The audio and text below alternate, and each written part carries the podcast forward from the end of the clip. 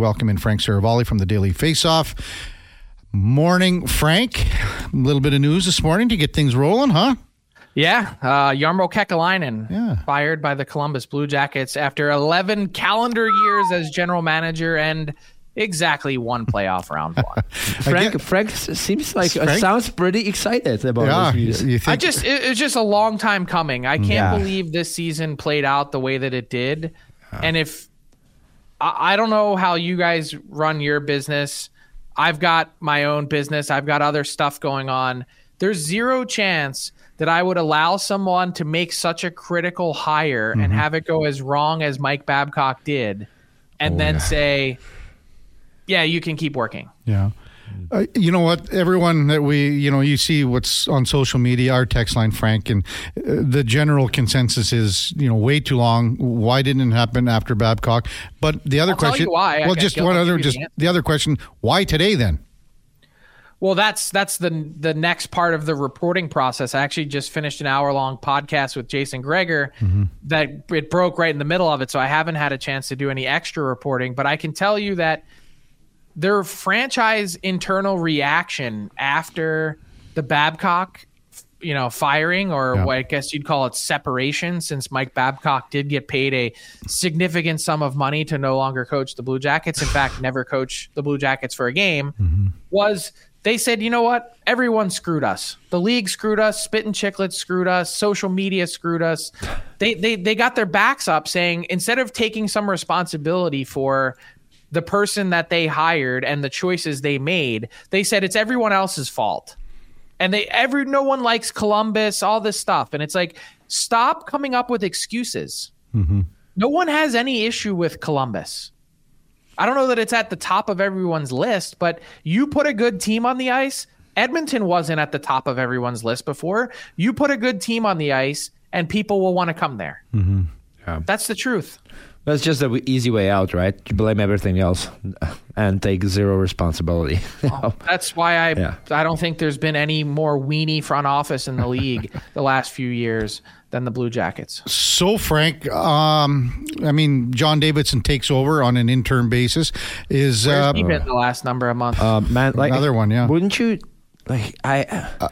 New new person, like Yeah. totally new person that needs to be hired, clean the house. it's hard at this time of the year. I, I know, Yeah. I know, but why not? Like, well, I, I think it's gonna take some time, right?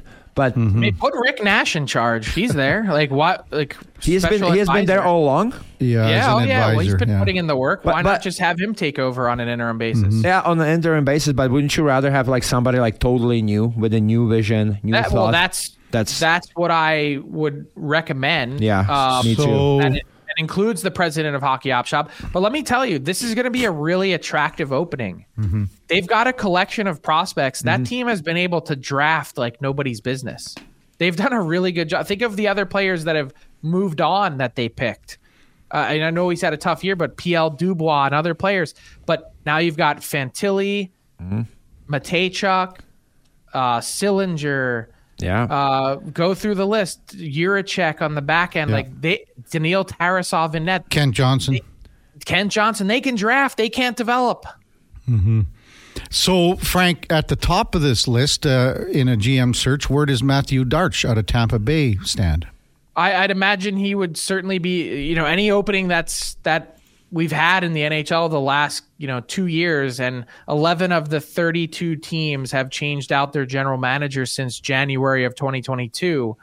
So two calendar years, a third of the league has changed over. Mm-hmm. Darche, I feel like, has gotten an interview in at least six of them. Yeah. Mm. So he, I'm sure he'll be on someone's list somewhere. But let me add in to- on top of the prospect list, another reason why this job would be so attractive is it's pretty clear that you've got an owner that's a loyal and and allows you to do the job and b doesn't meddle stays out of the way so prospects you know young team to build around and and a loyal owner you you'd have to think that really that's all these guys can ask for in terms of becoming a gm mm-hmm. oh, I totally agree. Yeah. yeah. It's So, uh, here, uh, Yeah, the, go on- question, go ahead. the, the kind of question, though, f- right now, Frank. So, you got what three weeks until trade deadline. So, I mean, how, how if you have a vision moving forward here, and technically, I guess John Davidson is in charge of this vision. uh, How are you building this team at one of the most important parts of the season at trade deadline? I think you're trying to find as much value as you can. I think you're trying to identify in a year in which things have gone absolutely sideways and and by the way, I think the coach and and all of his decision making process should be well examined this year, not just in the things that Pascal Vincent has said 17 days into his NHL tenure talking about how old it's gotten in Columbus. Uh change of viewpoint and and many questions to ask about lineup decisions i think you need to determine who's part of the future here and who isn't. Mm-hmm. and if you're not or even if you're not in the long-term view and the reason i point this out is is boone jenner he's already on the wrong side of 30 and has two years left on his deal it's a great contract for the for the blue jackets and it, it'd be a great contract somewhere else hmm. this this is the time to ask those questions. Yeah. How And- long is it going to take for us to be good and a playoff team? And if not, if that person Boone Jenner is is not going to be here for when we're supposed to be there, then let's cash in with the absolute most value right now that we could possibly get. I'm not saying they're going to do that. I'm just saying those are the types of foundational questions that they need to be asking. And your captain. Yeah, but it is what what it is, right? It's business. But I don't think there should be any panic. Like mm-hmm. the season went sideways. They know it is what it is. But they still have the rest of the season to try to figure out, and off season to figure out what they want to do. Like I said, I believe there should be a totally new, fresh person hired that's gonna hire his own people you know, and that's my belief. And then you have long time. I, I know the next season is gonna come quickly, but you still you gotta have you know few months to figure out which directions you want to go. Yeah. I think one thing they need to guard against, though, and I think Columbus, more than any team in the NHL, has been guilty of this the last Mm-hmm. 10 years, is being fooled by any type of run that they might make Yeah. in March and April. They win games at the end of the year that do not matter, like no franchise I've ever seen. And it creates this line of thinking in their front office, in their fan base, that they're closer than they it's like the the side mirror objects are closer than they may appear hmm. like they, that's that's not really the case so don't get fooled by whatever happens over the last six to eight weeks of the season I totally believe. I totally believe those games. They have nothing to lose, right? At the end, You play And- Lucy. Yeah, you play Lucy. The other teams are, you know, some of them under stress, making not making the playoffs. Yeah, I don't believe in that stuff. Like it's kind of like fake success. Um, look at Calgary. They they pick their plan. They're gonna stick by it. Like they're still in the mix. They have a chance, but there is rumors they might trade Markstrom. Yeah. Hanifin might be on the way out. Tanev on the way out, likely. So they're sticking with their plan, and that's what I would like to see from Columbus. Yeah, uh, Frank Seravalli with us on Sports 1440. Maybe the, the bigger news on the player front is Jake Guentzel injured last night in Pittsburgh's loss to Florida, uh, upper body injury. Um, any inkling how serious it is, Frank? And then how big would this be on your trade target board? well it's um no indication yet of the severity. He missed the final 12 minutes and i think everyone is is kind of holding their breath to mm-hmm. understand today what the dynamics of that are. Is it serious? Is it not? Is it something he can be back from soon? And if not it's the absolute worst case scenario if it is serious for the Penguins because they've been on a slide and they got absolutely worked last night by the Panthers. They're not even in the same ballpark as that team. Yeah. So to me, I think what um, what it's trying to what it what we're trending towards is crystallizing that this Penguins team that has a ton of talent that hasn't put it together in any consistent manner this year. It they're trending towards you know finally ripping the band-aid off and not having Guentzel to either trade or help you make the playoffs and get closer. I can't imagine a more nightmarish scenario for a team that's been really stuck on the fence. Uh, Laddie brought it up too, Frank, about uh, Jacob Markstrom in Calgary. Uh, Mm-hmm. Was there something r- close with Jersey?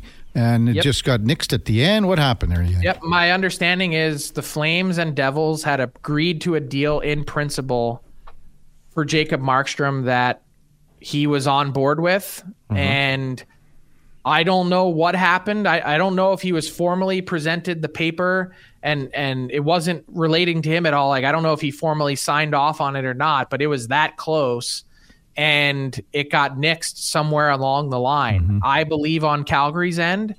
I don't know why. I don't know what the explanation is. No one has been willing to talk about it because of the sensitive nature of it, but uh, they were pretty darn close.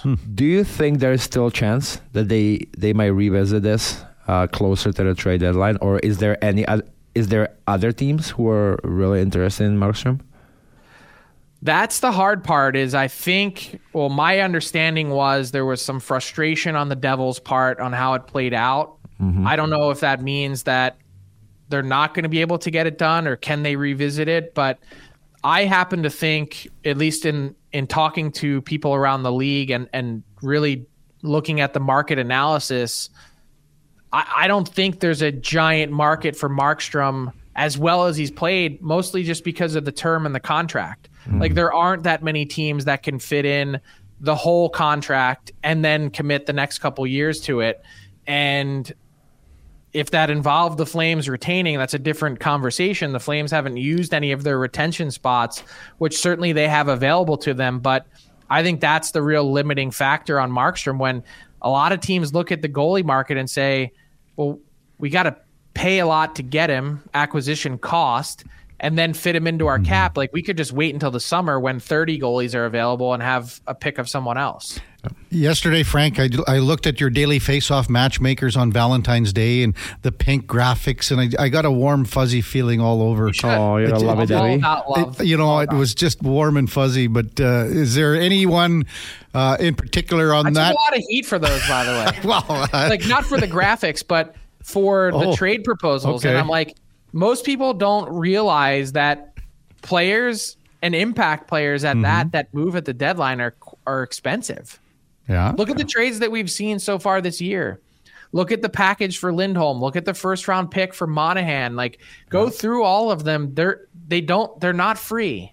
Okay. So everyone was crying saying, "Well, how could you know why so expensive?"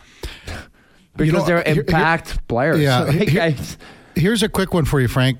Uh, I had a conversation with David Oliver Scout uh, on Tuesday night in the press box here, and we brought up Patrick Kane. And if Detroit falls out of this, if Detroit goes in the tank and Patrick Kane is willing to waive his no trade and no movement clause, what kind of a return would a team have to um, send Detroit's way to get Patrick Kane? Well, last year he went for a second round pick plus.